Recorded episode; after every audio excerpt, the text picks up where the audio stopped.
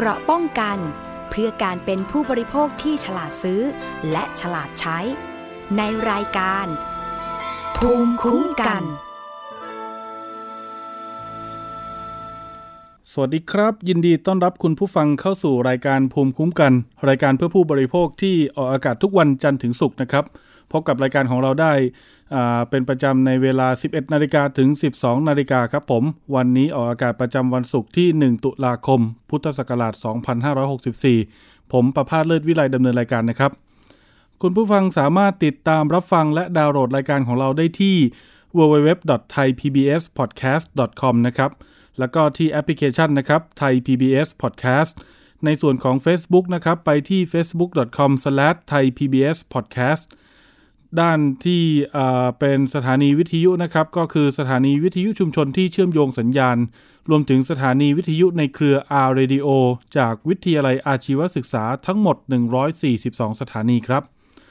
วันนี้มีหลากหลายเรื่องราวนะครับที่เป็น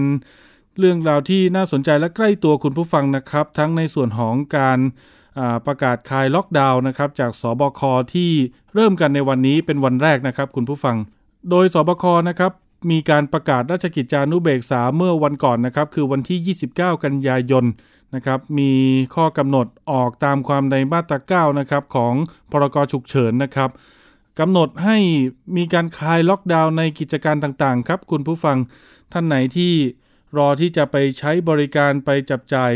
ใช้สอยนะครับในกิจการต่างๆ ไปออกกำลังกายนะครับ ก็น่าจะได้ไป ใช้บริการกันในช่วงนี้นะครับ เพราะว่ามีการประกาศคลายล็อกออกมาแล้วนะครับ กิจการหลักๆ ที่จะมีการคลายล็อกนะครับ อย่างเช่นโรงภาพยนตร์นะครับ มีสถานที่ออกกำลังกายนะครับ ร้านอาหารนะครับทั้งแบบที่ติดแอร์และไม่ติดแอร์นะครับ ผมก็มีหลากหลาย ธุรกิจเลยนะครับที่ได้รับการปลดล็อก โดยเฉพาะร้านสะดวกซื้อนะครับก็มีการเปิดให้ถึง 21 นาฬิกานะครับตั้งแต่วันที่ 1 ตุลาคมนะครับเป็นต้นไปนะครับทั้งหมดประมาณ 10 ประเภทครับที่จะให้กลับมาดำเนินกิจการดำเนินกิจกรรมค้าขายได้นะครับหนึ่งก็คือศูนย์พัฒนาเด็กเล็กนะครับและเด็กก่อนวัยเรียนนะครับห้องสมุดสาธารณะนะครับห้องสมุดเอกชน ห้องสมุดชุมชน รวมถึงบ้านหนังสือนะครับพิพิธภัณฑ์นะครับ ในส่วนของศูนย์การเรียนรู้ศูนย์วิทยาศาสตร์นะครับก็มีการจำกัดจำนวนคู่เข้าชมด้วยนะครับผมที่ 75%ท่านโฆษกสบคนะครับก็มีการประกาศนะครับว่าอย่างไรก็ตามในส่วนนี้ยังคงต้องมีการรักษาระยะห่างนะครับ เกี่ยวกับเรื่องมาตรการในการป้องกันโรคนะครับเพื่อไม่ให้เกิดการระบาดซ้ำกลับเพิ่มจำนวนขึ้นมาอีกนะครับผมในส่วนนี้ก็หลักๆก็จะมีโรงภาพยนตร์นะครับร้านอาหารก็จะมีการเปิดให้ ผู้ที่มาใช้บริการเข้าไปทานอาหารได้นะครับ ก็มีการจำกัดจำนวนร้านที่เปิดแอร์ก็เข้าไปรับประทานได้นะครับผมในส่วนของร้านสะดวกซื้อมีการกำหนดให้เปิดได้ถึง 21 นาฬิกานะครับคุณผู้ฟังครับอนอกเหนือจากการคลายล็อกดาวน์ในกิจการประเภทต่างๆ ที่เราจะไปซื้อสินค้าและใช้บริการแล้วนะครับ ในส่วนของวัคซีนนะครับ ช่วงนี้ผมมีข้อมูลเสริมมาให้นะครับ ก็คือศูนย์ หน่วยบริการความร่วมมือฉีดวัคซีนนะครับไทย PBS ธนบุรีเฮลท์แคร์กรุ๊ปนะครับ กรุงเทพมหานคร และสภาหอการค้าไทยนะครับ ก็คือหน่วยฉีดวัคซีนของไทย PBS เนี่ย เรามีการแจ้งตารางนัดหมายนะครับ มีการเลื่อนนิดหน่อยนะครับคุณผู้ฟังสำหรับการฉีดวัคซีนเข็มที่ 2 นะครับ ในส่วนของท่านไหนที่รับวัคซีนที่ไทย PBS ไปในช่วงเดือนกรกฎาคมนะครับ ถึงช่วงต้นเดือนสิงหาคมที่ผ่านมา มีการกำหนดวันออกมาแล้วนะครับว่าท่านจะมารับวัคซีนในเข็มที่2เนี่ยในช่วงวันใดบ้างนะครับผมในส่วนของวันที่เราจะเริ่มกลับมาให้บริการฉีดนะครับ ก็คือตั้งแต่วันที่ 7 ตุลาคมนะครับ ไปจนถึง 16 ตุลาคมครับในช่วงแรกนะครับ ก็รวมแล้วทั้งหมดประมาณ 9 วันนะครับ 9 วัน 10 วันนี้นะครับ แล้วก็ในช่วงที่2เนี่ยก็จะมีในช่วงปลายเดือนอีกครั้งหนึ่งนะครับ ประมาณ 30-31 ตุลาคมนะครับ เดี๋ยวจะประกาศยืนยันอีกครั้งหนึ่ง มาดูในช่วงแรกกันก่อนนะครับ 7 ตุลาคมถึง 16 ตุลาคมนี้ จะมีใครที่จะต้องมารับวัคซีนเข็มที่ 2 บ้างนะครับ กลุ่มแรกครับวันที่ 7 ตุลาคมนั้นก็คือสำหรับคนที่ฉีดวัคซีนแอสตราเซเนกาที่ไทย PBS นะครับ เข็มแรกเนี่ยในช่วงวันที่ 19 20 21 กรกฎาคมนะครับ ให้มาฉีดวัคซีนได้ในวันที่ 7 ตุลาคมนะครับสำหรับเข็มที่ในส่วนของผู้ที่รับวัคซีนแอสตราเซเนกาเข็มแรกในวันที่ 22 กรกฎาคม 23 กรกฎาคมนะครับให้มาฉีดวัคซีนเข็มที่ 2 วันที่ 8 ตุลาคมครับในส่วนของผู้ที่ฉีดวัคซีนแอสตราเซเนกาเข็มแรกที่เรานะครับวันที่ 24 และ 25 กรกฎาคมนั้น ให้มาฉีดเข็ม 2 นะครับ วันที่ 9 ตุลาคม ในส่วนของวันที่ 26 กรกฎาคม ให้มาฉีดวันที่ 10 ตุลาคม 27 กรกฎาคม ให้มาฉีดเข็ม 2 วันที่ 11 ตุลาคม 28 กรกฎาคม ให้มาฉีดเข็ม 2 วันที่ 12 ตุลาคม 29 กรกฎาคม มาฉีดเข็ม 2 วันที่ 13 ตุลาคม 30 กรกฎาคมนะครับ มาฉีดวันที่ 14 ตุลา31 กรกฎาคม ให้มาฉีดเข็ม 2 วันที่ 15 ตุลา และในส่วนของวันสุดท้ายนะครับก็จะเป็นผู้ที่รับวัคซีนแอสตราเซเนกาเข็มแรก วันที่ 1 สิงหา 2 สิงหา 3 สิงหานะครับ รวมถึง 4 สิงหาด้วยบางส่วนนะครับ ให้มาฉีดเข็ม 2 ที่ไทย PBS นะครับ วันที่ 16 ตุลาคมนะครับผม ถามว่าถ้าเกิดท่านไม่สะดวกในวันนัดใหม่ที่ทางกทมแจ้งแผนงานมานี้นะครับ ท่านสามารถมาวันอื่นได้หรือไม่นะครับ อันนี้ผมขอเรียนแจ้งข้อมูลท่านไว้ก่อนว่า ท่านสามารถที่จะมาช้ากว่าวันนัดหมายได้ครับผมแต่จะมาก่อนไม่ได้ เพราะว่าอาจจะกระทบกับจำนวนของวัคซีนที่เราเตรียมไว้ให้กับผู้ที่มีโคต้านะครับ แต่ถ้าเกิดว่าในวันนัดหมายท่านไม่ได้มา ในวันนั้นวัคซีนก็จะเหลืออยู่นะครับ เราก็จะกันโคต้าส่วนนี้ไว้ ถ้าท่านมาในวันหลังนะครับ ก็จะเอาโคต้านี้แหละครับ มาฉีดให้แก่ท่านนะครับ วัคซีนที่จะได้รับเข็ม 2 นั้นเป็นยี่ห้อเดียวนะครับ ก็คือ a s t r a z เซ e c a นะครับผม อย่างไรก็ตามผมแนะนำว่า ถ้าไม่ติดภารกิจหรือธุระเร่งด่วนจริง ๆ ก็ให้มารับเข็ม 2 ภายในวันนัดหมาย เพื่อที่จำนวนคนที่เรากำหนดนั้นจะได้ไม่ไปมากน้อยในวันอื่น ๆ นะครับ แต่ละวันนั้นเราจัดปริมาณของผู้ที่มารับวัคซีนนั้นอย่างพอดีเพียงพอแล้ว และมีการแบ่งระยะเวลาเป็นรอบนะครับ ช่วงเช้า ช่วงสาย ช่วงเที่ยง ช่วงบ่ายนะครับ เพื่อกระจายคนไม่ให้มากระจุกแออัดกันอยู่ในช่วงเวลาเดียว แต่ถ้าเกิดว่าท่านติดธุระจำเป็นจริง ๆ ไม่เป็นไรครับ ก็มาในวันถัดไปก็ได้ หรือวันหลังก็ได้ ที่ไม่เกินวันที่ 16 ตุลาคมนะครับในส่วนของวันที่สมมุติว่าถ้าเกิดท่านได้คิวฉีดแอตตาเซเนกาเข็มที่ 2 ที่ไทย PBS ในวันที่ 7 ตุลาคมเนี่ยนะครับถ้าเกิดว่าท่านจะมาวันที่ 8 ที่ 9 นะครับ หรือวันที่ 10 อะไรอย่างเงี้ยนะครับ ก็สามารถมาได้ แต่ถ้าเกิดผมให้ ให้ผมแนะนำจริง ๆ นะครับ ก็แนะนำให้คุณผู้ฟังนะครับที่มีนัดฉีดวัคซีนเข็ม 2 ที่ไทย PBS เนี่ยควรจะมาในวันที่ 10 ถึง 15 นะครับ ถ้าเกิดว่าท่านมาตรงตามวันนัดไม่ได้ จะมาวันอื่นก็ควรจะต้องมาในช่วงนี้นะครับ เพราะว่าจะเป็นวันที่มีผู้มารับวัคซีนในปริมาณน้อยนะครับ ก็อยู่ที่ราวๆประมาณ 4-500 คนนะครับแต่ถ้าเกิดเป็นวันที่ 7 วันที่ 8 วันที่ 9 ตุลานะครับ รวมถึงวันสุดท้าย เจ็ดแปดเก้าตุลาเนี่ยจะมีประมาณ 1,000กว่าคนนะครับต่อวัน ในส่วนของวันที่ 16 ตุลานี้จะเยอะหน่อยนะครับ ก็คือ 2,130 คน ฉะนั้นถ้าเกิดว่าท่านได้คิวต้นๆ แต่ไม่สะดวกมาแนะนำมาในช่วงของวันที่ 10ถึง15 ถ้ามาวันที่ 16นะคนจะเยอะมากๆนะครับ ก็จะต้องรอนานด้วยแล้วก็จะเสี่ยงนะครับในการที่จะไปเบียดเสียดกันไปอาอาจจะทำให้เรานั้นเสี่ยงติดเชื้อได้นะครับ เพราะว่าแต่ละคนต่างที่มานะครับคุณผู้ฟัง คุณผู้ฟังครับช่วงนี้มีหลายเรื่องหลายราวเลยนะครับ ตั้งแต่ที่นายกท่านประกาศออกมานะครับ ให้หน่วยงานที่เกี่ยวข้องนั้นเร่งปราบปราม เกี่ยวกับเรื่องการหลอกลวงออนไลน์ ก็มีการหลอกลวงกันหลายเรื่องเลยนะครับ ช่วงนี้แม้กระทั่งต้นไม้นะครับ บางคนเนี่ย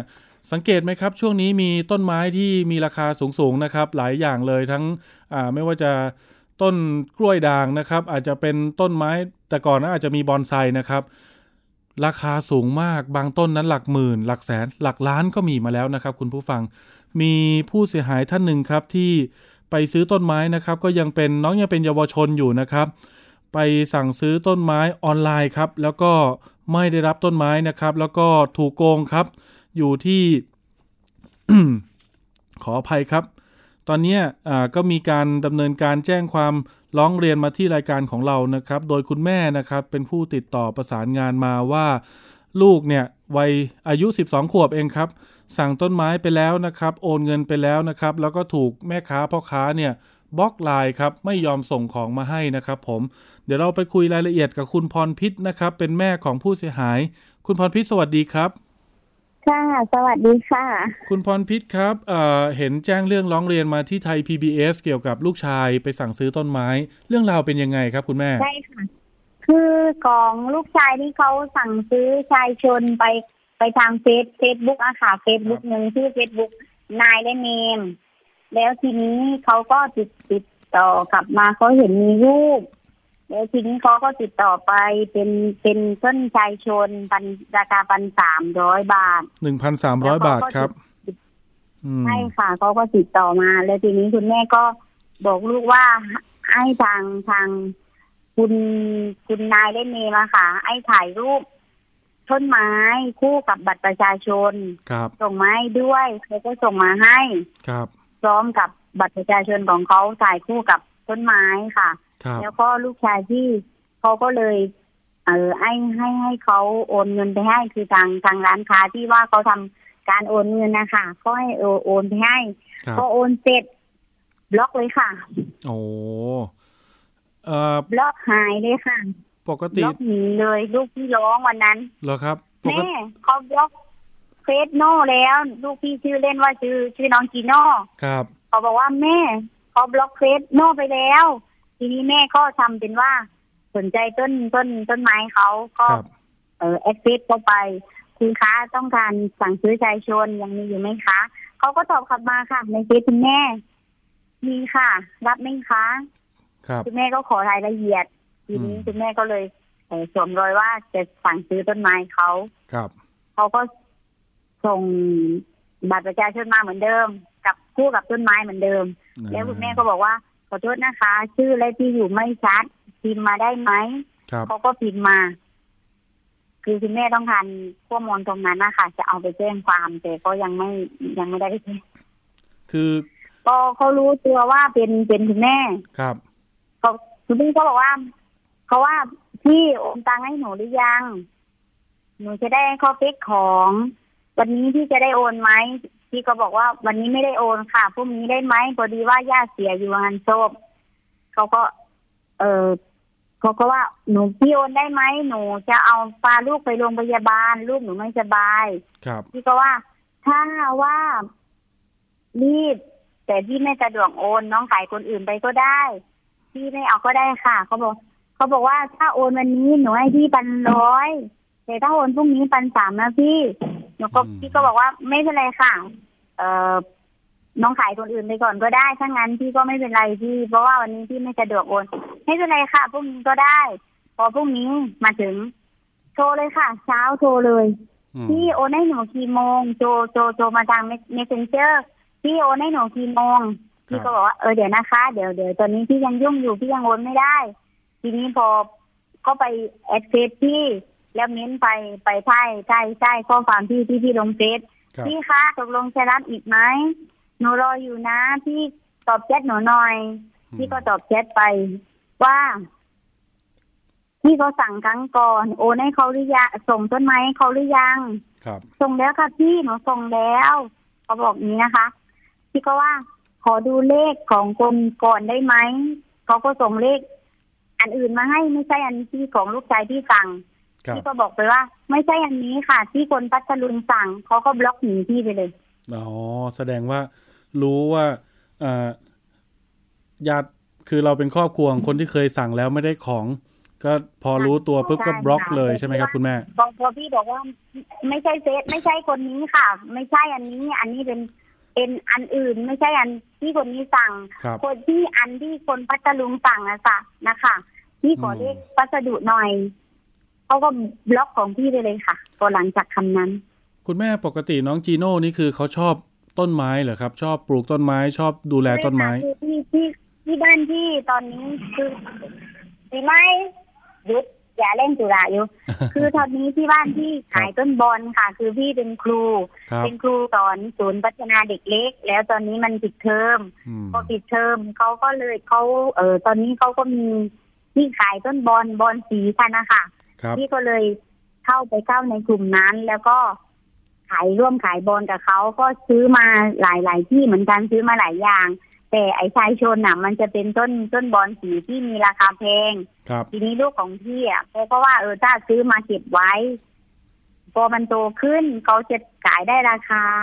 ก็คืออยากเพราะว่าบางต้นเป็นหมื่นเป็นสามหมื่นนะคะอยากจะเอามาเพาะเลี้ยงมาดูแลเพื่อจะเอาไว้ขายด้วย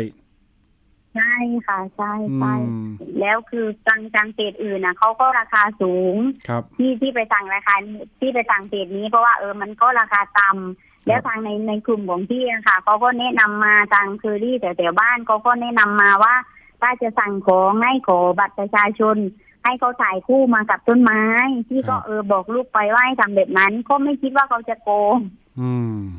ค่ะสงสารลูกเหมือนกันเครียดอยู่หลายวันเหรอพัครับสามแล้วพี่ กว่าเขาจะเก็บตังค์ได้ ตังค์ของเขาเองนะคะพันสามโอ้นี่คือน้องจีโน่เก็บเงินเองเลยใช่ค่ะเขาเป็นนักมวยเขาครับเป็นนักมวยด้วยค่ะ คือชกมวยมาตั้งแต่สิบขวบพอพอถึงช่วงโควิดเขาก็ไม่ได้ชกเขาก็เก็บตังค์มามาเรื่อยๆอะค่ะอย่างนี้น้องน้องโอนเงินด้วยบัญชีของใครครับ ของน้องเองหรือว่าของคุณแม่ครับ เออบัญชีบัญบัญชีนี้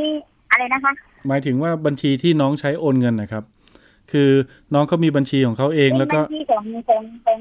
เป็นบัญชีของทางร้านนะคะอ๋อของของคล้ายๆเหมือนของเพื่อนเขาคือของแม่ไม่มีแอปแม่ใช้ไมไมโมครับทีนี้ไมโมของแม่กับบัตรกับเบอร์โทรศัพท์ที่ใช้อยู่ปัจจุบันเนี่ยมันคนละเบอร์กันแม่ยังไม่ได้ไปติดต่อธนาคารเขาก็ให้อืมให้คนอื่นโอนไปให้นะคะแต่เป็นตังค์ของเขาครับ แต่ว่าพอโอนไปแล้วทางร้านก็ยืนยันว่าได้รับเงินแล้ว แต่ก็ไม่ส่งของมาให้ค่ะใช่ค่ะใช่ค่ะอืมเป็นไงบ้างครับน้องโทรมาจีโน่ด้วยตอนนั้นเขาเขาบอกว่าเขาบอกว่า ไอไอโอนโอนไปในบัญชีของคุณชื่อชื่ออนันต์ครับอันนันต์เมฆสว่างเจ้าของบัญชีครับคนคนละคนกันกับคุณคุณยุพาอืเอมอเจ้าของคนที่ขายต้นไม้อะชื่อยุพานามสกุลอุเทนครับเป็นคนชัยนาทอื ในมบัญชีที่โอนเงินเข้าอะค่ะ เป็นคนชื่ออนันต์นามสกุลเมฆสว่างครับคุณแม่คือคุณคุณแม่ก็เพราะว่าหลังจากพอบล็อกแล้ว คุณแม่ก็บอกพี่โน่ว่าพี่โน่ส่งแชททั้งหมดไหมแม่แล้วเดี๋ยวแม่จะรวบรวมทั้งหมดไปไปแจ้งความรวมกับแชทที่ที่แม่คุยกับเขาด้วยครับ คุณแม่ครับ จากรูปที่ผมเห็นนะที่คุณแม่ส่งมาให้ดูเนาะ เขาเขามักจะถ่ายรูปบัตรประชาชนคู่กับต้นไม้ที่ขายถูกต้องไหมครับ ส่งให้กับลูกค้า เพื่อที่จะยืนยันตัวตนใช่ค่ะอืมอย่างนี้ครับคุณผู้ฟังครับเสริมข้อมูลนิดนึงก็คือน้องจีโน่เนี่ยโอนเงินไปให้กับผู้ก่อเหตุรายนี้นะครับ ในช่วงเย็นของวันที่ 19 กันยายนนะครับ ก็จำนวนเงินเนี่ย 1,300 บาทนะครับ แต่พอพอพอโอนเงินไปแล้วเนี่ย คือติดต่อกันได้อยู่ไหมครับ คุณแม่หรือว่าเขาบล็อกไปเลยทันทีพอโอนเงินเสร็จพอตอนเย็นลูกชายที่เออน้องทีมาเช็คดูครับ บล็อกไปเลยค่ะ เออทางแชทมันจะขึ้นถ้าก็บล็อกทางท้ายเฟซอะมันจะขึ้นว่าไม่สามารถติดดูต่ข้ออความใช่อะไรได้แบบนี้นะคะอืมใช่ค่ะ ก็คือ ก็คือบล็อกไปเลย ไม่พูดพร่ำทำเพลงเลย ไม่มีการบ่ายเบี่ยงเลยว่าอ๋อเดี๋ยวตอนนี้ฝนตกไปส่งของไม่ได้อะไรงี้ ไม่มีได้เงินปุ๊บ ไม่มีบล็อกเลย ค่ะไม่มี เลยค่ะพอโอนเสร็จก็คือบล็อกเลยค่ะมตอนที่พอโอนเสร็จอะคือยังยังยังยังใช้งานอยู่ แต่ว่าลูกของพี่ก็ไม่ไม่ไม่ได้ ไปดูว่าเขามีอะไรเคลื่อนไหวไหมแต่ว่าพอไปดูช่วงเย็นก็คือ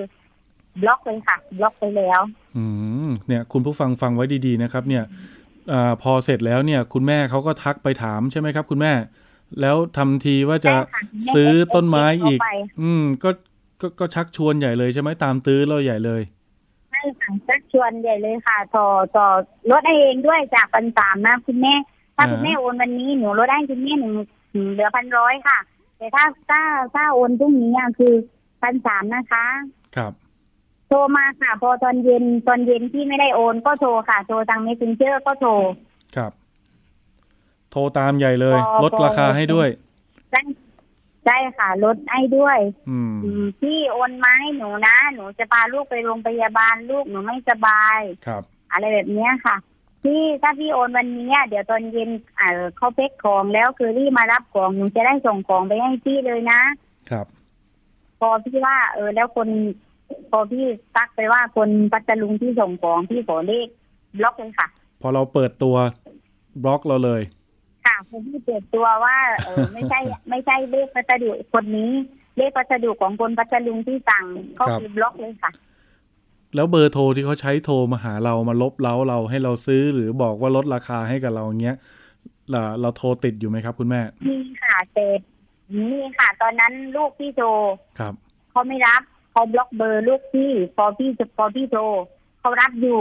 อืมเขารับบอกว่า เออเดี๋ยวพรุ่งนี้นะพี่พรุ่งนี้นะคะหนูจะส่งให้ครับ ค่ะพรุ่งนี้ค่ะกดบล็อกเฟซลูกชายพี่ด้วยนะคะ พี่ก็บอกตอนพี่โทรครับ เพราะว่าตัวครั้งแรกเขารับอยู่เขาไม่รู้ว่าเบอร์ใคร อืม พอพี่โทรครั้งที่สองบล็อกแล้วค่ะ อืม แจ้งความหรือยังครับ คุณแม่ครับ ยังเลยค่ะ คุณคุณแม่เนี่ยค่ะ คุณแม่จะเข้ามาพิมพ์ คุณแม่จะเข้ามาพิมพ์เอกสาร แต่ว่าไอไอข้อมูลนะมันอยู่ในโทรศัพท์ แล้วคุณแม่เชื่อมต่อเครื่องพิมพ์กับอ๋อโทรศัพท์ไม่เป็น คุณแม่แอดไลน์เป็นไหมก็เลยส่งข้อมูลไปให้คุณแม่ส่งข้อมูลไปให้หลานแล้วค่ะ เดี๋ยวจะให้ไอ้หลานพิมพ์ให้พรุ่งนี้น่าจะได้ไปแจ้งความอะค่ะอ๋ออย่างมันั้นนก็ก็ผ่านมาหลายวันแล้วเลยแต่อย่างนั้นก็แต่ณแม่โอเคยังไม่ได้ไปแจ้งความเลย อย่าให้เกินสามเดือนนะครับ ค่ะแต่แต่แต่หลักฐานทั้งหมดที่เช็คคุยกันทั้งของเขาทั้งเอกสารการโอนเงินเจ้าของที่บัญชีที่เขาส่งมาอะไรคุณแม่เก็บบันทึกไว้หมดแล้วค่ะ โอ้เยี่ยมมากเลยครับ อันนี้เป็นวิธีการเก็บหลักฐานที่ถูกต้องนะครับ แล้วก็ให้พนักงานสอบสวนให้ตำรวจได้เห็นข้อมูลเห็นหลักฐานให้ได้มากที่สุดนะครับ จะได้ติดตามทำคดีให้เราได้อย่างชัดเจนนะครับ ไม่ต้องไปตรวจสอบอะไรเพิ่มก็จะเสียเวลาไปอีกเนาะคุณแม่เนาะ ตอนนี้น้องจีโน่เป็นไงบ้างครับ สภาพจิตใจห้องที่โน่ตอนนี้คือคือคุณแม่กับกับครอบครัวก็คือไม่ได้ไปกดดันอะไรลูกก็คือซื้ออมต้นไม้ให้เขามาแล้ว ครับครับอ๋อค่ะเพราะว่าเขาอยากได้คือใจชนคือเขาเขาเห็นว่ามันมันราคาถูก แล้วเพราะว่ามันเลี้ยงสักพักคือมันมันได้ราคาค่ะ เพราะว่าใจชนถ้าอยู่ในกลุ่มอะก็คือราคามันจะติดอยู่ในเกรดหนึ่งถึงสิบของต้นบอลสีของราชินีพันไม้อะค่ะอ๋อ จะติดหนึ่งในครับสิบเลยอืมค่ะ ถ้าใบใบโตๆสีแดงๆนี่ก็จะขายเป็นหมื่นสองหมื่นสองสามหมื่นนะคะ ที่เขาขายกันครับเขาก็เอออยากจะได้ค่ะ แล้วตอนนี้น้องสงสสารภาพจิตใจลูกเหมืโออนกันเค ความรู้สึกโอเคขึ้นแล้วยัง โอเคแล้วค่ะคือคือคุณแม่ซื้อใหม่ให้แล้วสงสารลูก ซื้อไปพันสองพันสองใช่ไหมครับ ขนาดต้นพอๆบ้านนี่เขามาส่งๆอ๋อ ใช่ใช่ใช่เดี๋ยวนี้โอ้โห คุณแม่เห็นภัยสังคมออนไลน์อย่างนี้ เยอะๆนี่เรารู้สึกยังไงบ้างครับ เราวางแนวทางในการที่จะคือป้องกันภัยเหล่านี้ในครอบครัวเรายังไงก็รู้สึกว่าคุณแม่รู้สึกว่า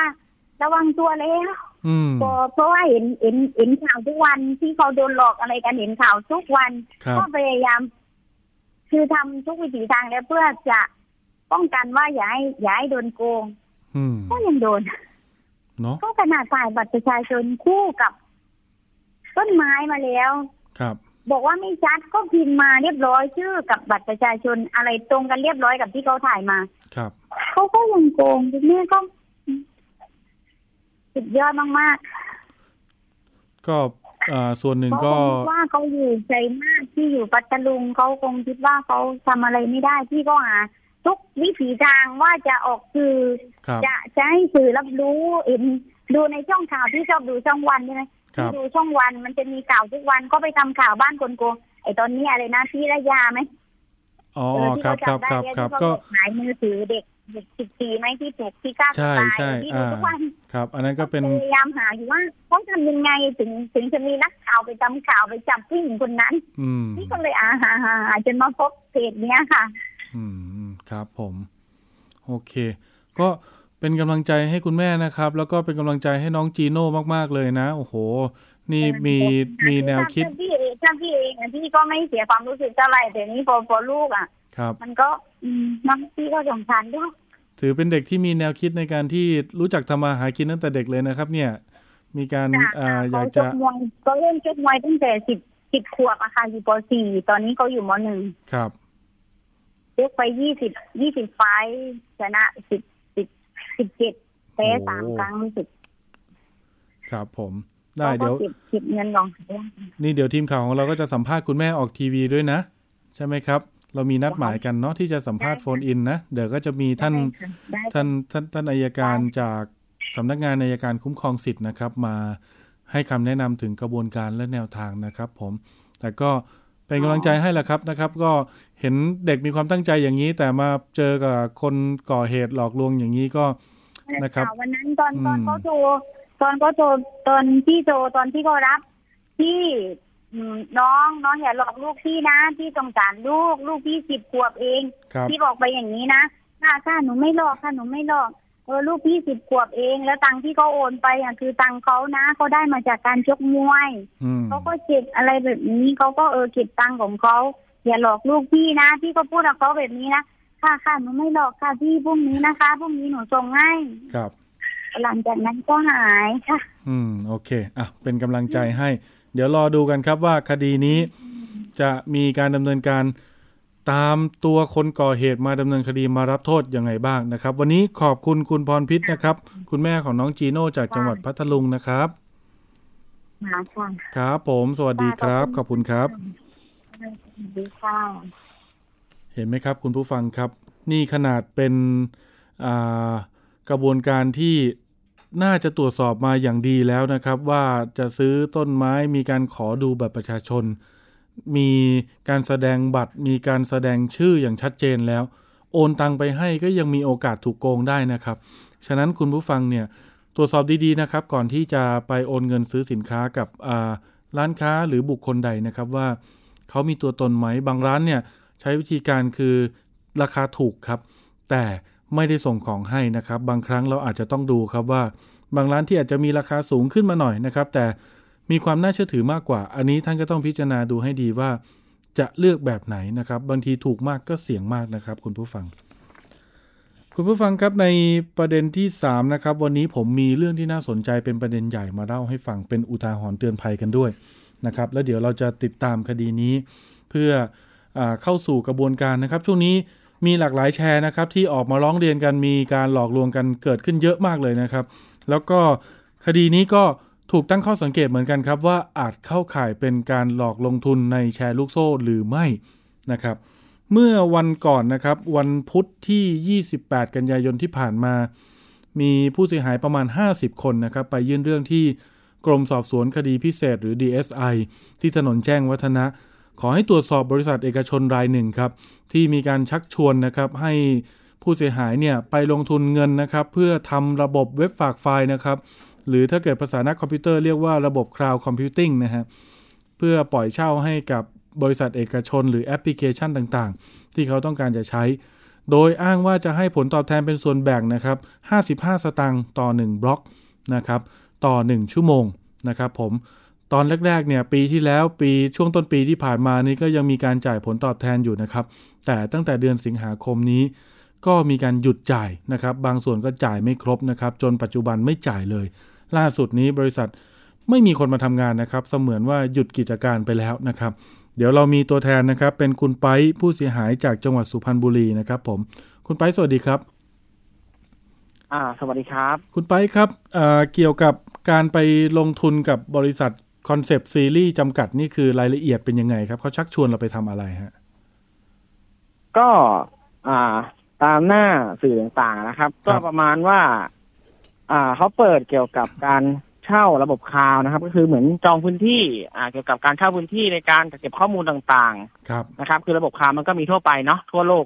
ก็คือเขาเขาปล่อยให้เช่า ก็เหมือนเป็นธุรกิจคล้ายๆระดมทุน ก็คือมีมีแอปพลิเคชันครับต่างๆ เข้ามาขอเช่ากับเขาเขาเนี่ยก็จะปล่อย อ่า ไอตัวของบล็อกเนี่ย มาให้กับผู้อยากที่อยากอยากจะลงทุนใครอยากจะลงทุนก็มาซื้อ มาปล่อยให้คนอื่นเขาเช่าต่อ คือก็จะมีอ่าในส่วนของครับตัวของบริษัทเองอืมเขาก็เหมือนเป็น dealer นะฮะครับอ่านั่นแหละครับ เราก็อยากจะเป็นผู้ลงทุนแล้วก็ลงทุนไปหนึ่งบล็อกสามพันห้าแต่ถ้าซื้อสิบบล็อกอาจจะลดลงเหลือสามพันสองครับหนึ่งร้อยบล็อกอาจจะเหลืออยู่ อ่าสองแสนสองคือราคาจะถูกลงตามโปรโมชั่นนะนะครับ ก็เหมือนว่าเขาอ่าชักชวนเราเนี่ย ไปลงทุนร่วมกัน แล้วก็สร้างเป็นระบบฝากไฟล์หรือ cloud computing ขึ้นมา ใช่ไหมครับ เหมือนเป็นอ่าใช่ครับสถานที่รับฝากใช่ครับข้อมูลบนอินเทอร์เน็ตนั่นแหละ แต่ว่าเราเนี่ยถูกต้องออกตังค์อย่างใช่เดียวแล้วเขาก็เอาเงินเหล่านี้ไปลงทุนสร้างไปทำระบบ แล้วปล่อยเช่าอีกทีหนึ่งผลตอบแทนที่ได้ก็คือแบ่งกัน ใช่ครับก็แบ่งกันอืมแต่แต่ผมเข้าวๆมาเขาอาจจะได้ประมาณชั่วโมงละสี่บาท โอ้ครับผม แต่เขาแต่แต่เขาให้เรา 0.55 คือทุกคนเขาก็โอเคไง คืออาจกำไรบางส่วนเขาอาจจะไปอาเกี่ยวกับค่าการจัดการของเขาต่างๆ เนาะ ค่าลูกน้องลูกน้องเขาอันนี้ก็เรื่องของเขาแต่คือทุกคนพอใจในในกับกับราคาที่ได้ในในราคาตรงนี้ครับเพราะถามว่ามันได้เยอะไหมจริง ๆ แล้ว ถ้าเทียบตามหลัก ถ้าทำธุรกิจ ผมว่าทำธุรกิจได้กำไรเยอะกว่าใช่แต่อันนี้มันเหมือนถ้าเราอ่าเพราะว่าหนึ่งกำไรมันไม่ได้เยอะนะ อย่างบางคนซื้อหนึ่งบล็อกครับเดือนหนึ่งก็ได้แค่ประมาณสามร้อยเก้าสิบกว่าบาท ต่อหนึ่งเดือน แค่นั้นครับคือคุณลงทุนสามพันห้าคุณได้คืนต่อเดือนแค่สามร้อยเก้าสิบาทอ่าตีเป็นสามร้อยเก้าสิบาททวนๆแล้วกัน ครับ ก็ไม่ได้เยอะมาก ก็คือตีง่ายๆเลยสิบเดือนคืนทุน ครับ แต่สัญญาในการเช่าบล็อกเนี่ยประมาณสามปีอืมนะครับ ประมาณนั้นครับ ซึ่งทุกคนเนี่ยก็เลยหลงเชื่อว่า เอ้ย มันก็ไม่ได้ได้เยอะเหมือนแชร์ลูกโซ่ทั่วไปแชร์ลูกโซ่ทั่วไปนี่คืออย่างน้อยสิบวันสิบห้าวันก็คือคืนทุนแล้วที่เหลือเป็นกำไรแล้วก็คืออันนั้นมันฉับฉวยมาก แต่อันเนี้ยคือระยะเวลาแบบเออคือเราเราพูดถึงค่าพูดถึงการหลักของการลงทุนเนี่ย อันนี้มันถือว่าได้กำไรถือว่าน้อยนะ ผมว่าถือว่าน้อย คือเพพูดราะว่าพูดง่ายๆว่าเรลงทุนเยอะ พูดง่ายๆว่ามันดูเหมือนเป็นการทำธุรกิจจริง ๆ อะ ใช่ไหมครับ ถูกต้องครับ ถูกต้องถูกต้อง คุณไปผมถามนิดนึงเพระว่ไอ้ในส่วนของเอ่อครับผมไอสิ่งที่ทำให้เกิดความน่าเชื่อถือที่ผู้เสียหายไปลงทุนกันหลายคน บางคนก็ลงเงินเป็นล้านนี่คือเพราะอะไรฮะอ่า เป็นเพราะอะไรหนึ่งนะครับ ก็ในส่วนของความมั่นคงในบริษัทด้วยนะครับ ก็คือมบริษัทเขาเนี่ยเสียภาษี เสียภาษี ให้อ่าสรรพากรปกติเลยใช่นะครับ และอ่าส่วนครับของของเราเราเป็นผู้ลงทุนเขาก็จ่ายให้เราด้วย มีใบอ่าห้าสิบทวีให้เราอีกโอ้จดทะเบียนถ้าทำเราลงทุนไปก็คือระบบบัญชียังถูกต้องเลย ถูกถูกต้องตามกฎหมายทุกอย่างอืมเสียมีระบบมีเสียห้าสิบทวีให้เราด้วยครับจ่ายภาษีให้เราเรียบร้อย อ่าหักภาษีให้เราเสร็จสับหมดทุกอย่างครับก็คืออันนี้คือหนึ่งและสองเขาออกตามหน้าหนังสือพิมพ์ต่างๆ ออกตามช่องทีวี อ่า ตามสื่อโซเชียลต่างๆ คือเขาออกหมดนะครับ ไปเป็นพิธีกรรายการดังครับๆอ่าออกอ่าตามช่องต่างๆ อ่าตามรายการอะไรอย่างเงี้ยคือเขาเขาเขาไปแล้วเขาทำให้เราเห็นว่าเออบริษัทมั่นคงครับเพราะหนึ่งแล้วก็ล่าสุดก็เพิ่งไปรับรางวัลสตาร์ทอัพอ่าบริษัทสตาร์ทอัพของของไทยก็คือติดหนึ่งในยี่สิบยี่สิบบริษัทหนึ่งสตาร์ทอัพอ่าที่ว่าสตาร์ทอัพอืม ในไทยก็ติดอันดับอืมก็อยู่ในนั้นเขาก็ไปรับรางวัลมา ก็คือ ซึ่งทุกคนแบบ เออเขาเก่งจริงอะ่ะเหมือนกับว่าคือทุกคนแบบเออ ถ้าถ้าครับถ้าธุรกิจไม่จริงเขาจะไปรับได้ยังไง คือคือนึกภาพไว้ฮะ อ่า เข้าใจอ่าคนในวงการก็ต้องไม่ยอมรับก็คือแล้วสิอะไรอย่างงี้ใช่ไหมใช่ใช่ก็คือแบบอืมเออ งั้นถ้ามันไม่มีธุรกิจจริงๆแล้วทำไมเขาถึงได้ไปยืนตรงจุดนั้นทำไมเขาถึงเขาได้ขึ้นไปรับรางวัลครับอ่าเนี่ยของแบบหนังสือพิมพ์ดังๆเลยอ่านี่ของหนังสือพิมพ์เราเราไม่เอ่ยชื่อใครแล้วกันอ่านะอ่าครับเนี่ยผขึ้มนไปรับมาผมก็เลยบอกว่าเออคือทุกคนแบบเชื่อใจครับแล้วก็มั่นใจว่าบริษัทเนี่ยโตแน่อืมอ่า ทุกคนก็เลยกล้าลงทุนอย่างผมเองเนี่ย ผมก็ลงทุนไปประมาณเกือบเกือบสองล้านก็ประมาณล้านล้านกว่าบาท ครับ ครับ ก็ อ่า แต่แต่ผมแต่ผมเนี่ยลงทุนไประยะเวลาพอสมควร ผมผมลงทุนไปตั้งแต่ปีที่แล้วแหละ ช่วงปีหกสามใช่ไหมครับ ใช่ครับ ผมลงทุนไปตั้งแต่ประมาณช่วงปลายเดือนอ่าปลายปลายเดือนตุลาปีหกสามก็ช่วงนั้นเนี่ย อ่า การจ่ายเงินเนี่ยเขาจะจ่ายถี่นะครับจ่ายถี่มากก็ประมาณสามวันครับสามวันจ่ายทีอย่างวันหนึ่งถือว่าวันหนึ่งผมมีรายได้อยู่ประมาณตกตกวันละสองพันบาทครับพอสามวันเขาก็โอนมาให้ผมหกพันบาท อ่าอาจจะหักค่า แวดแล้วอะไรแล้วก็อาจจะเหลือสอ่าห้าพันไปปลายอ่าสามวันโอนทีสี่วันโอนทีสี่วันก็เอาสองพันไปคูณ ก็ได้เป็นเงินตามจำนวนนั้นออกมา ซึ่งการเงินไม่เคยมีปัญหาเลย ตั้งแต่ผมลงไปตั้งแต่ปีที่แล้วครับจนถึงสิงหาคมที่ผ่านมา ตรงคือเขาเขาคือพูดง่ายๆเขาระบบการเงินเขาโอนโอนปกติทุกอย่างไม่เคยมีปัญหาอะไรเลยครับ ซึ่งระยะเวลามันก็เกือบเกือบปีเจ้าทุกคนเขาก็ทุ่มกันเต็มที่อะครับ แต่อยู่ๆมามีปัญหา ก็ทุกคนก็ยังไม่ไม่ไม่ทราบว่าความจริงตอนนี้คืออะไร เพราะว่าตัวตัวของซีอเองก็ยังไม่ได้ออกมา บอกว่าอืมมีปัญหาอะไรมากมาย อ่า ประมาณนั้นครับ ครับทำความเข้าใจกับคุณผู้ฟังอย่างนี้นะครับ ก็คือบริษัทเนี้ยที่ถูกร้องเรียนนะนะครับ จากที่ผมได้ตรวจสอบข้อมูลตรวจสอบข้อเท็จจริงแล้วเนี่ยก็คือ ชื่อว่าบริษัทคอนเซปต์ซีรีส์จำกัด ซึ่งบริษัทคอนเซปต์ซีรีส์เนี่ยเป็นบริษัทที่รับเงินจากผู้เสียหายที่ไปลงทุนถูกต้องไหมครับ และเอาไปให้กับ บริษัท Storage City จำกัดเนี่ยไปดำเนินการจัดทำระบบ ซึ่งก็ไม่รู้ว่าทำจริงหรือเปล่านะครับ เพราะว่าก็ยังไม่มีใครเห็นว่าไอตัวระบบาการฝากข้อมูลหรือ Cloud Computing ที่ Storage City ทำเนี่ยอยู่ที่ไหนนะครับ หรือว่ามีรูปภาพดำเนินการยังไงนะครับ ก็เห็นว่ามีผู้เสียหายหลายคนเนี่ยลงทุนไปแล้วแต่แต่ยังไม่ได้รับผลตอบแทนเลยมีไหมครับคุณไป หรือว่าส่วนใหญ่ก็คือลงมานานแล้วอ๋อเยอะ เยอะครับ เยอะมาก ตอนนี้อืมผมบอกเลยว่าผู้เสียหายเนี่ยอ่ากระจายไปทั่วประเทศเลยนะครับ เห็นบอกว่าเยอะมาก เห็นบอกว่ามีมีถึงสองหมื่น user เลยเหรอครับ ประมาณการว่าน่าจะมีเป็นหมื่นรายเลยเหรอปฮระมาณสองหมื่นกว่าๆครับ ประมาณไม่เกินสองหมื่นห้า user นะครับ บางคนมาใหม่บางคนเพิ่งซื้อเพิ่งซื้อยังไม่ถึงเดือนก็ไม่ได้รับผลตอบแทนเลย ก็ศูนย์เลยพูดง่ายๆศูนย์เลย อย่างบางคน เขาซื้อมานานแล้ว อย่างบางคนได้กำไรไปก็มีนะครับ ก็ไม่มีว่าไม่ใช่ว่าทุกคนจะขาดทุนหมดอืมบางคนเขาลงทุนมานาน อ่า ลงทุนมาตั้งแต่แรกๆอยู่นานๆเขาก็คือบางคนเขาไม่ได้ซื้อต่อซื้อทีเดียวเพราะสัญญามาสามปีบางคนเอาเงินก้อนหนึ่งลงไปเลยล้านหนึ่งเขาได้ทุกเดือนเดือนละแสนก็บาทเขาก็เก็บเก็บเก็บเก็บเก็บเขาก็จนเขาได้กำไรคือเขาใช้เวลาระยะเวลาเนาะครับลงทุนก็เป็นเรื่องปกติอืมครับ ก็บางคนก็ได้กำไรบางคนก็ขาดทุนอ่าผมต้องแจ้งอย่างนี้ดีกว่า เพราะว่าไม่ใช่ทุกคนจะเป็นผู้เสียหายในในสองหมื่นยูเซอร์นี้ ตอนนี้คาดการณ์มูลค่าความเสียหายนี่คือมากน้อยขนาดไหนครับ อืมถ้า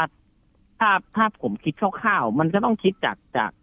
อ่าในเรื่องของการที่บริษัทเขาดิวนะครับอ่าประมาณที่เขาดิวประมาณไปก็ประมาณหกล้านหกล้านดิวหกล้านดิวหกล้านดิวก็เท่ากับหกล้านบล็อกโอ้อ่า ครับ นั่นแหละฮะหกล้านดิวเท่ากับหกล้านบล็อกบล็อกหนึ่งเท่ากับกี่บาท นั่นแหละครับ ก็ลองลองคำนวณดูบล็อกนะตีตีตีสั้นๆบางคนแบบคิดสามพันก็อาจจะแพงไป เราคิดแบบสองพันพอ เพราะว่า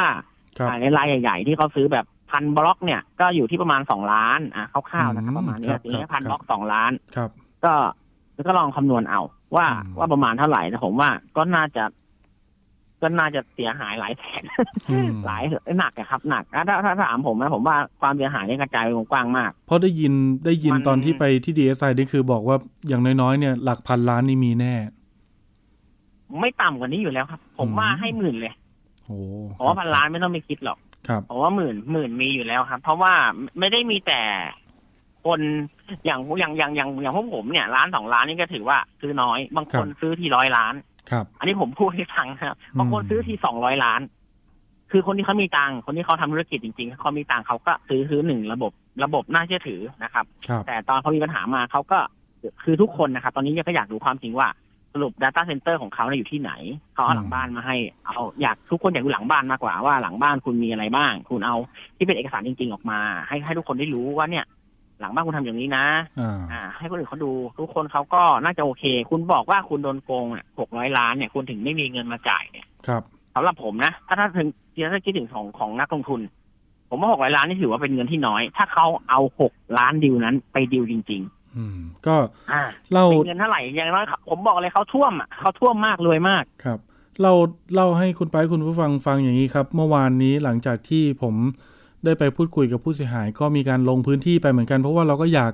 ให้เขาได้มีโอกาสได้ชี้แจง หรือว่าจะไปขอสัมภาษณ์เขาด้วยนะครับ เราก็อยากฟังทุกฝ่ายครับอ่าที่แรกที่เราไปก็คือที่บริษัท Concept Series ก่อนอยู่ที่เขตประเวศ อันนี้เราเข้าไม่ได้ เพราะว่า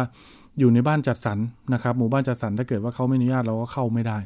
นะครับเราก็เลยไม่ทราบได้ว่าเอ๊ะบริษัทนี้ยังเปิดอยู่หรือเปล่ายังทำงานอยู่ไหม แต่อีกที่หนึ่งเนี่ยคือ Storage City เนี่ยตั้งอยู่ที่เขตบางนา นะครับ ก็เข้าไปแล้วนะครับ แต่ว่าสำนักงานนี่คือไม่มีคนมาทำงานนะครับ แล้วก็หยุดงานไปน่าจะเกือบเดือนแล้วนะครับ มีการปิดป้ายประกาศว่าเมื่อวันที่ 10 กันยายนคือหยุดนะครับหยุดกิจกรรมในบริษัท เพราะว่าอ้างเหตุผลว่ามีพนักงานติดโควิดนะครับ ก็ไม่เป็นไรนะครับ ผมพยายามโทรติดต่อไปทุกช่องทางทุกเบอร์โทรแล้วนะครับ ก็ถ้าเกิดผู้บริหารหรือผู้แทนของบริษัท Concept Series จำกัด หรือบริษัท Storage City จำกัดที่ถูกร้องเรียนนะครับ อยากจะชี้แจง อยากจะให้ข้อมูลกับทางรายการก็ติดต่อกับผมมาได้เลยนะครับโทรมาที่ไทย PBS ก็ได้นะครับผม แต่ไม่เป็นไรคดีนี้มีท่านพันตำรวจตรีวรนันท์ศรีล้ำนะครับ ก็เป็นรองโฆษกกรมสอบสวนคดีพิเศษรับเรื่องไปแล้วนะครับ ก็ให้สัมภาษณ์ว่าเดี๋ยวทาง DSI จะเร่งตรวจสอบคดีนี้นะครับว่า เข้าข่ายเป็นการหลอกลวงเป็นแชร์ลูกโซ่หรือไม่นะครับ หรือว่าที่จริงแล้วอาจจะเป็นปัญหาทางธุรกิจ อันนี้ก็ยังไม่ทราบได้เดี๋ยวรอ DSI มา ยืนยันและให้สัมภาษณ์ในรายการกับไทย PBS อีกทีหนึ่งนะครับ วันนี้ขอบคุณคุณไปมากนะครับที่มาบอกเล่าเรื่องราวนะครับ มาเล่าให้ฟังนะครับ ถึงการลงทุนและปัญหาที่เกิดขึ้นนะครับ จะได้เป็นอุทาหรณ์เตือนใจให้กับคนที่อยากจะลงทุนในลักษณะแบบนี้ด้วยนะครับ จะได้ระมัดระวังกัน ขอบคุณคุณไปนะครับ คุณผู้ฟังครับในช่วงถัดไปนะครับ เป็นช่วงคิดก่อนเชื่อกับดรแก้วกังสดานอัมภัย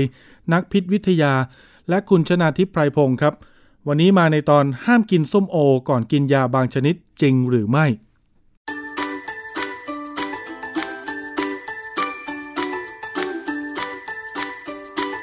ช่วงคิดก่อนเชื่อ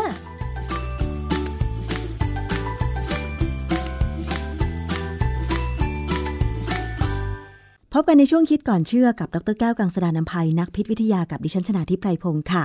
วันนี้มาพูดคุยเกี่ยวกับเรื่องของการกินยาและอาหารค่ะคุณผู้ฟัง ทีนี้มันมีข้อมูลข้อมูลหนึ่งค่ะว่า ห้ามกินส้มโอก่อนกินยาบางชนิด อันเนี้ย จะเป็นยาอะไร แล้วมันเป็นจริงแบบนี้หรือไม่นะคะ เราจะมาถามกับอาจารย์แก้วค่ะ อาจารย์คะ การที่เรากินอาหารหรือยาหลาย ๆ อย่าง ซึ่งมันไม่ถูกกันทำให้ประสิทธิภาพการออกฤทธิ์มันลดประสิทธิภาพลงเนี่ย อย่างส้มโอเนี่ยไม่ควรกินกับยาอะไรบ้างคะอาจารย์ คือเรื่องนี้มันเป็นเรื่องของอาหารจีกับยานะส้มโอเป็นผลไม้ใช่ไหมค่ะเราก็สนับสนุนให้กินผลไม้ค่ะแต่ว่าคือมันมีเว็บ MGR หรือ Manager ออนไลน์เนี่ยนะ เมื่อวันที่ 11 พฤษภาคม 2559 เนี่ยเขาก็บอกว่าเนี่ยกินยากับส้มโอเนี่ยเป็นของต้องห้าม เพราะว่าส้มโอเนี่ยมันเป็นพี่น้องกับเกรปฟรุต เกรปฟรุตเนี่ยเป็นผลไม้ที่จาเมกาอืมแต่ว่ามีขายในอเมริกาเยอะเลยค่ะสมัยที่ผมไปเรียนเนี่ยนะ ก็เห็นมันขายอยู่ละ แต่เราไม่มีปัญญาซื้อกินเพราะมันแพง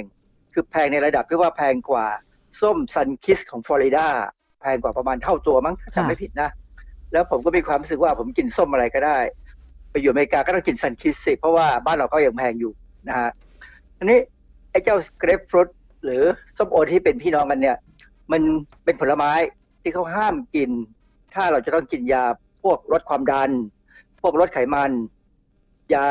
ป้องกันเกี่ยวกับหัวใจ หรือยานอนหลับค่ะ ยาลดความดันเนี่ยผมกินอยู่ ยาลดไขมันเนี่ยผมเลิกกินไปแล้วนะเพราะฉะนั้นเนี่ยไอ้เรื่องของการกินผลไม้พวกส้มเนี่ย บางทีมันก็ดูมีปัญหา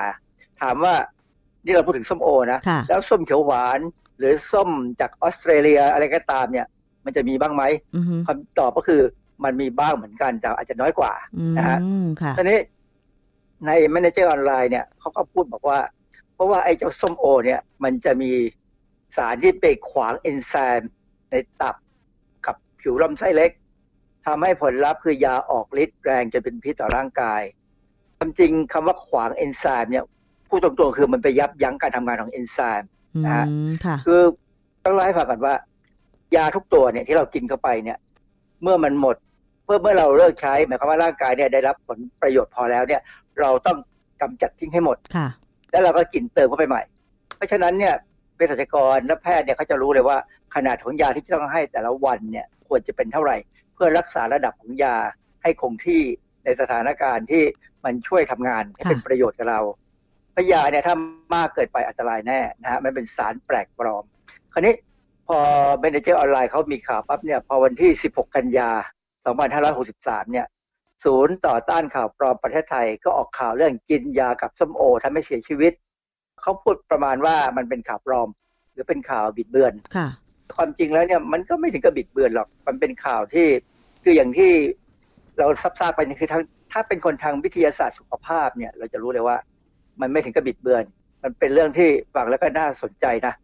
เพราะว่าส้มโอเนี่ยเป็นพืชวงส้มที่มีสารชื่อเบอร์กามอตทิน แล้วความจริงไอ้เจ้าเบอร์กามอตทินเนี่ยในเกรปฟรุตมันก็มีค่ะนะและไอ้พวกเนี้ยมันจะมีฤทธิ์ยับยั้งการทำงานของเอนไซม์ในกลุ่มเซโตโครม P450 คือเซโตโครม P450 เนี่ยเป็นเอนไซม์ที่กำจัดพวกสารแปลกปลอมออกจากร่างกาย ซึ่งรวมถึงยาด้วย คือเพราะฉะนั้นถ้าปกติธรรมดาเนี่ยเราไม่ได้กินพวกสาร bergamottin จากผลไม้อะไรก็ตามเนี่ยเซโตโครม P450 ก็จะกำจัดยาที่หมดหน้าที่แล้วออกไปค่ะนะยาก็จะเข้าไปในเลือดในปริมาณที่กำหนดอะแต่ว่าถ้ากินเข้าไปด้วยเนี่ย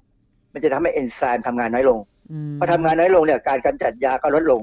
ปริมาณยาจะสูงเพิ่มขึ้นค่ะพอเพิ่มขึ้นมันก็อาจจะไปถึงระดับอันตรายได้ในยาบางตัว เพราะฉะนั้นเนี่ย จริงๆข่าวเรื่องนี้ไม่ได้เป็นข่าวบิดเบือนเป็นข่าวที่เตือนไว้ก็ดีเหมือนกัน เพราะว่าผมไปดูข้อมูลของเว็บของคณะเภสัชมหิดลนะค่ะเขามีข้อมูลที่ค่อนข้างจะละเอียดดีมากเลยเขาบอกว่าส้มโอ เนี่ย เป็นพืชสกุลเดียวกับเกรปฟรุตนะฮะซึ่งความจริงแล้วเนี่ยมันจะรวมถึงมะกรูด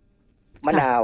และส้มอื่นๆอีกประมาณ200ชนิดโอ้เวลาเราพูดถึงสารเบอร์กามอตทินเนี่ยนะนึกออกไหมว่าเบอร์กามอตมันคือ ยี่ห้อของยาสระผม ใช่ มันก็ซึ่งคืยาอสระผมมะกรูดเหรอคะอาจารย์ ใช่เบอร์กามอตคือมะกรูดเขาค่อยใช้สารสกัดจากมะกรูดค่ะ แล้วตอนนี้ผมไปเดินดูยาสระผม หลายชนิดมากเนี่ยเป็นร้อยชนิดเลยนะ ใส่เบอร์กามอตทั้งนั้นเลยคือใส่มะกรูดทั้งนั้นเลยค่ะ เพราะว่ามะกรูดเนี่ยในในความรู้ของคนไทยตั้งแต่โบราณเนี่ย เราใช้เป็นคล้ายๆยากรบผมใช่ไหมใช่คือพอใช้แชมพูหรือใช้สบู่แล้วเนี่ย ก็กรบผมด้วยไอสารมะกรูดอะไรพวกเนี้ยนะใช่มะกรูดมันมีน้ำมันแล้วมันหอมด้วยอาจารย์มันเออเหมือนน้ำมันว่าหอมระเหยเวลาเราบีบเอาน้ำมันมาใช้เนี่ยมันพอโดนมือหรือโดนผมอะผมมันสะอาด มันมันทำให้ลื่นใช่ๆนะฮะคือเวลาพูดถึงมะกรูดสระผมเนี่ยต้องให้นึกถึงมะกรูดที่กินด้วยเมื่อวานนี้ผมกินแกงเขียวหวานเนี่ย ผมใส่ใบมะกรูดหน้าบ้านเนี่ยใส่หอมมากเลยค่ะที่นึกเอ้ยแล้วเราจะกินยาอ่า ความฮะดันยังไงวะเนี่ยนั่นน่ะสิอาจารย์ไม่เป็นไร คือถ้าพูดถึงว่าผลส้มโอที่ไม่ควรกินกับยาลดความดัน ยาลดไขมัน ยาหัวใจหรือยานอนหลับเนี่ย ยังพอนึกออกเรานึกถึงผลส้มโอใช่ไหมคะ แต่ถ้าอาจารย์บอกว่า พืชในตระกูลเกรฟฟุตก็คือทั้งส้มโอมะกรูดมะนาว เอ๊ะมะกรูดมะนาวเราใช้ใส่ในอาหารด้วยนะอาจารย์ เออมันมีไม่มากเท่าไหร่หรอกพวกนี้คือ ไอสารพวกเบอร์กามอตทินเนี่ยจริงอยู่มันอยู่ในมะกรูดแต่มะกรูดเรากินน้อยอ๋อนะเราไม่ได้กินมากมายเหมือนกับกินเกรปฟรุตหรือกินส้มโอส้มโอเนี่ยมันลูกใหญ่นี่นะค่ะมันน่าสนใจว่าไอ้เจ้าเกรปฟรุตเนี่ยมันเป็นผลไม้ที่เกิดที่หมู่เกาะคาริเบียน เป็นลูกผสมระหว่างส้มโอมาเลเซีย กับส้มเช้งเขาทำการผสมตั้งแต่ปีคศ1686 คือละสามสี่ร้อยปีมาแล้วนะค่ะแล้วมันก็เป็นส้มที่ผมฟังคนอื่นเขา เล่าให้ฟังแล้วมันอร่อยมาก ใช่ ผมก็คิดว่ามันอร่อยมาก บ้านเราเนี่ยลูกประมาณร้อยบาทอะร้อยบาทขึ้นไป ซึ่งก็ถือว่าไม่เป็นไรให้คนอื่นเขากินไปเถอะแล้วก็กินส้มกิโลละหกสิบเจ็ดสิบไปแล้วแล้วกันนะฮะคือการที่เรากินส้มโอ หรือส้มไอเกรปฟรุตอะไรก็ตามเนี่ยนะซึ่งมันมีสารเบอร์กามอตทินเนี่ย ซึ่งมันไปยับยั้งเอนไซม์ไซโตโครม P450 เนี่ย คือคนที่กินของพวกนี้เป็นประจำเนี่ย ควรจะต้องคุยและบอกกับหมอที่จ่ายยา ไม่ว่าจะยาความดัน ยาลดไขมันอะไรพวกเนี้ยนะคือความจริงยาอะไรก็ตามเนี่ย ที่เรากินเนี่ยเป็นประจำอย่างพวกที่ช่วยเออลดอาการโรคที่เป็นโรคคนแก่เนี่ยนะต้องบอกหมอแล้วว่าเรากินยังไงค่ะความจริงหมอเองอะก็ต้องถามคนไข้ด้วยว่ากินอะไรที่แบบนี้ไหมแบบนี้ไหมคือถ้าที่ผมจำมาได้นะ หมอเขาคิดไม่ถึงอะนะค่ะไม่เคยมีหมอคนไหนถามผมเรื่องนี้เลย ผมก็ลืมนึกไปครับจริงความจริงเรื่องเนี้ยเรียนมาตั้งแต่สมัยที่ไปเรียน ปริญญาเอกแล้วละนะก็เราก็จำได้ แต่ว่าพอมาถึงกับตัวเองเนี่ยมันนานมาแล้วสามสิบกว่าปีเราก็เลยลืมลืมๆไปค่ะก็เลยมานึกว่า เออ เราอาจจะต้องกินน้อยลง แต่ไม่ได้กังวลเนี่ยนะมะกรูดที่เราไม่ได้กินมาก เราก็กินแค่ใบมันนิดๆหน่อยๆค่ะเพราะมันก็มีกลิ่นนะค่ะอันนี้ก็มีงานวิจัยอันนี้คือคือศูนย์ก็ต่อต้านข่าวปลอมเนี่ยเขาบอกว่าถ้าเกรฟฟรุตเนี่ยเขาไม่ได้คิดว่าปลอม แต่เขาคิดว่าส้มโอเนี่ยไม่แน่ใจ คือ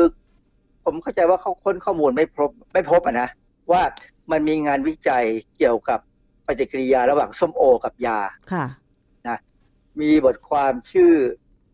different roles of pomelo furanocumarin and cytochrome P450 3A5 คือชื่อจริงชื่องานเนี่ยมันก็คือไอ้ pomelo เนี่ยก็คือ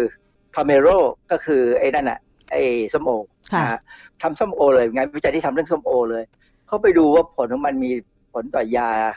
ชื่อเฟโรดิปินไหม ยาอะไรก็ตามที่ที่ลงใช้คำว่าดิปริน D I P I N E เนี่ยนะ มันเป็นยาลดความดันทั้งนั้นนะอืมนะฮะค่ะเอ่อบทความเนี่ยตีอยู่ในตีพิมพ์ในวารสาร ชื่อ Current Drug Metabolism ปี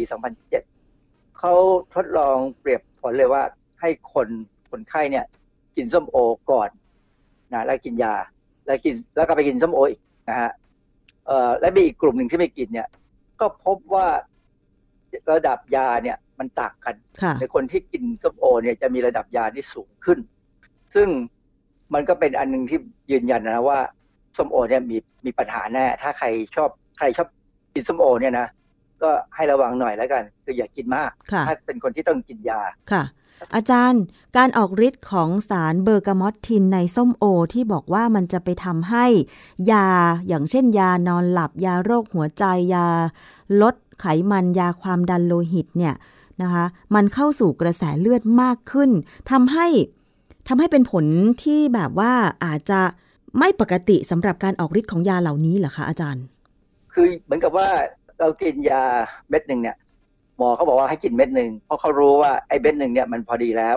ที่จะเข้าไปทำงานแล้วก็ถูกขับทิ้ง แต่ว่าการขับทิ้งก็คือการทำลายยาทิ้งไปค่ะแต่ว่าถ้าไอเอนไซม์ที่จะทำลายยาทิ้งไปเนี่ยมันเกิดไปทำงาน มันถูกยับยั้งไปเนี่ย ยานั้นจะตกค้างอยู่ในร่างกายสูงขึ้นนะแล้วอยู่ได้นานขึ้น แล้วพอเรากินเม็ดใหม่เข้าไป มันก็เลยเพิ่มปริมาณยาขึ้นไปเป็นอีกเท่าตัวก็ได้อ๋ออาจจะอย่างนั้นเลยค่ะซึ่งเป็นการออกฤทธิ์มากเกินไปเพราะว่า สิ่งที่หมอเขากลัวตอนนี้ก็คือว่าถ้าคนสูงอายุแล้วกินยาความดันเนี่ย ถ้าเกิดมันออกฤทธิ์มากเกินไปเนี่ย อันตรายมากค่ะ ขนาดคนสูงอายุที่เวลาไปหาหมอแล้วคือกินยาความดันอยู่เนี่ยนะแล้วหมอเขาตรวจพบว่าความดันเนี่ยลดลงไม่ค่อยดี เช่น เกินร้อยสามสิบขึ้นไปเนี่ยนะค่ะ ปรากฏว่าหมอก็ยังไม่ค่อยอยากเพิ่มโดสขนาดยาเลย เพราะว่าคนสูงอายุเนี่ยถ้าความดันต่ำเนี่ย เกิดยามันได้ผลขึ้นมาดีๆเนี่ยค่ะมันทำให้ความดันต่ำลงมาผิดปกติเนี่ย ตายง่ายกว่าความดันสูงอีก อ๋อ ค่ะ เพราะเพราะว่าไม่มีใครนึกถึงไงว่าคนที่ความดันต่ำมันจะตายอ๋อความดันต่ำอาการมันก็คือ อาจจะอยากกลับ อยากจะนอนเลือดไม่ค่อยวิ่ง ก็เลยอยากจะนอนซะค่ะก็เลยความดันต่ำก็เลยอือฮึอาจจะตายไปได้นะ ซึ่งเป็นสิ่งสิ่งที่น่ากังวลนะค่ะฮะอันนี้ในเว็บของคณะเภสัชมหิดลเนี่ยเขาก็ยังมีข้อมูลเพิ่มเติมว่ามีการศึกษา แต่เขาไม่ได้ระบุนะว่าใครศึกษาเขาบอกว่าใช้ชายไทย สุขภาพดี 14 คนกินส้มโอทองดี พันธุ์ทองดีเนี่ยนะ 250 กรัมนะหนึ่งชั่วโมงก่อนให้ยา ยาที่เขาให้ยาเนี่ย เป็นยากดภูมิต้านภูมิคุ้มกันนะคือยาตัวนี้เป็นยากดภูมิคุ้มกันของคนที่ต้องปลูกถ่ายอวัยวะ แต่อันนี้เขาใช้ในคนปกตินะค่ะทดลองดู แล้วก็เมื่อกินยาแล้วก็ให้กินส้มโอ เท่าเดิมเนี่ยจากนั้นก็อีกสิบนาทีก็เจาะเลือดดู เขาก็วัดดูระดับยาว่ามันอยู่ในเลือดเท่าไหร่ ปรากฏว่าคนที่กินส้มโอเนี่ย จะมีระดับยาเนี่ยสูงกว่าคนที่ไม่ได้กินส้มโอ ประมาณสามสิบเปอร์เซ็นซึ่งก็เป็นการยืนยันว่าส้มโอเนี่ยที่เว็บของ Manager ออนไลน์เนี่ยเขาเขาเตือนนะว่าอย่ากินนะถ้ากินยาบางอย่างเนี่ยนะก็เป็นเรื่องที่น่าฟังไว้นะค่ะน่าฟังไว้เลยว่าถ้าใครกินส้มโอเนี่ย อาจจะเสี่ยงกับของพวกนี้ คือจะถามว่าไม่กินเลยไหมก็ ถ้ามันอยากกินก็กินกลีบหนึ่งก็ได้อะใจผมอะนะค่ะกินกลีบสองกลีบคงไม่มีปัญหาอะไร แล้วถ้ากิน อย่าไปกินตอนเช้าก็แล้วกันเพราะยามันจะออกอย่าเรามักจะกินยาความดันเนี่ยตอนเช้าค่ะนะฮะกินเย็นเดี๋ยวมันก็หมดไปก็ก็พอทนได้ไม่มีปัญหาอะไรนะฮะค่ะ ก็อย่ากินมาก คือสรุปแล้วเนี่ย มันก็คือว่าจะกินอาหารอะไรก็ตามเนี่ย อย่ากินมากเกินไป อย่ากินให้มันผิดปกติแล้วส้มโอมันก็ค่อนข้างแพงอะนะ กินกลีบสองกลีบก็พอแล้ว แต่ถ้าคนมีสตางค์เนี่ยอาจจะเสี่ยงเพราะเขาซื้อได้เนี่ยซื้อได้เขาก็กินเยอะ ไม่ปกติเวลาเรากินส้มโอ สมมุติว่าซื้อมาหนึ่งลูก หรือว่าที่เขาปอกแล้วหนึ่งแพ็คเนี่ยถ้าเป็นหนึ่งแพ็คมันก็ไม่ใช่หนึ่งลูกไงอาจารย์ อาจจะแค่ครึ่งลูกหรือว่าแค่เศษสามส่วนสี่ของลูกแบบเนี้ยก็คือ เวลาเรากินอาจจะกินได้แค่ประมาณสองสามกลีบ อย่างมากก็สี่กลีบประมาณนี้ ก็ไม่มากเกินไปใช่ไหมอาจารย์เขาอาจจะซื้อ ถ้าทุกคนมีตังค์ก็ซื้อทั้งลูกมา หรือว่าซื้อแพ็คใหญ่ๆมา แล้วมันอร่อยเนี่ยกินหมดอะอืมมันก็เป็นไปได้นะที่ว่าอาจจะมีปัญหา ค่ะ จากข้อมูลที่อาจารย์เล่ามาก็คือ ส้มโอเนี่ยมันไปมีผล ไปตีกับยาแก้โรคหัวใจ ยาลดความดันโลหิตสูง ยาลดไขมัน ยานอนหลับ คือยากลุ่มนี้อะนะคะ อาจารย์ คือมันไปทำให้ยาออกฤทธิ์มากขึ้นกว่าเดิมอะเนี่ยเพราะว่ามันถูกขับทิ้งช้าลงค่ะ ยังไงก็ตามเนี่ย ตอนนี้เรารู้แล้วว่ากินส้มโอแล้วไม่ค่อยดี เพราะมันมีข้อมูลพอสมควรเนี่ยก็สองกลีบสามกลีบก็พอนะค่ะ อย่าให้กินมากก็แล้วกัน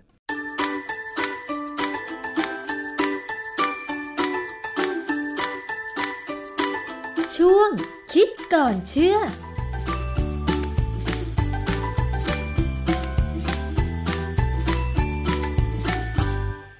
ครับคุณผู้ฟังครับก็ทั้งหมดนี้ก็เป็นสาระความรู้เป็นอุทาหรณ์ไว้เตือนภัยกับคุณผู้ฟังนะครับ หรือเอาไว้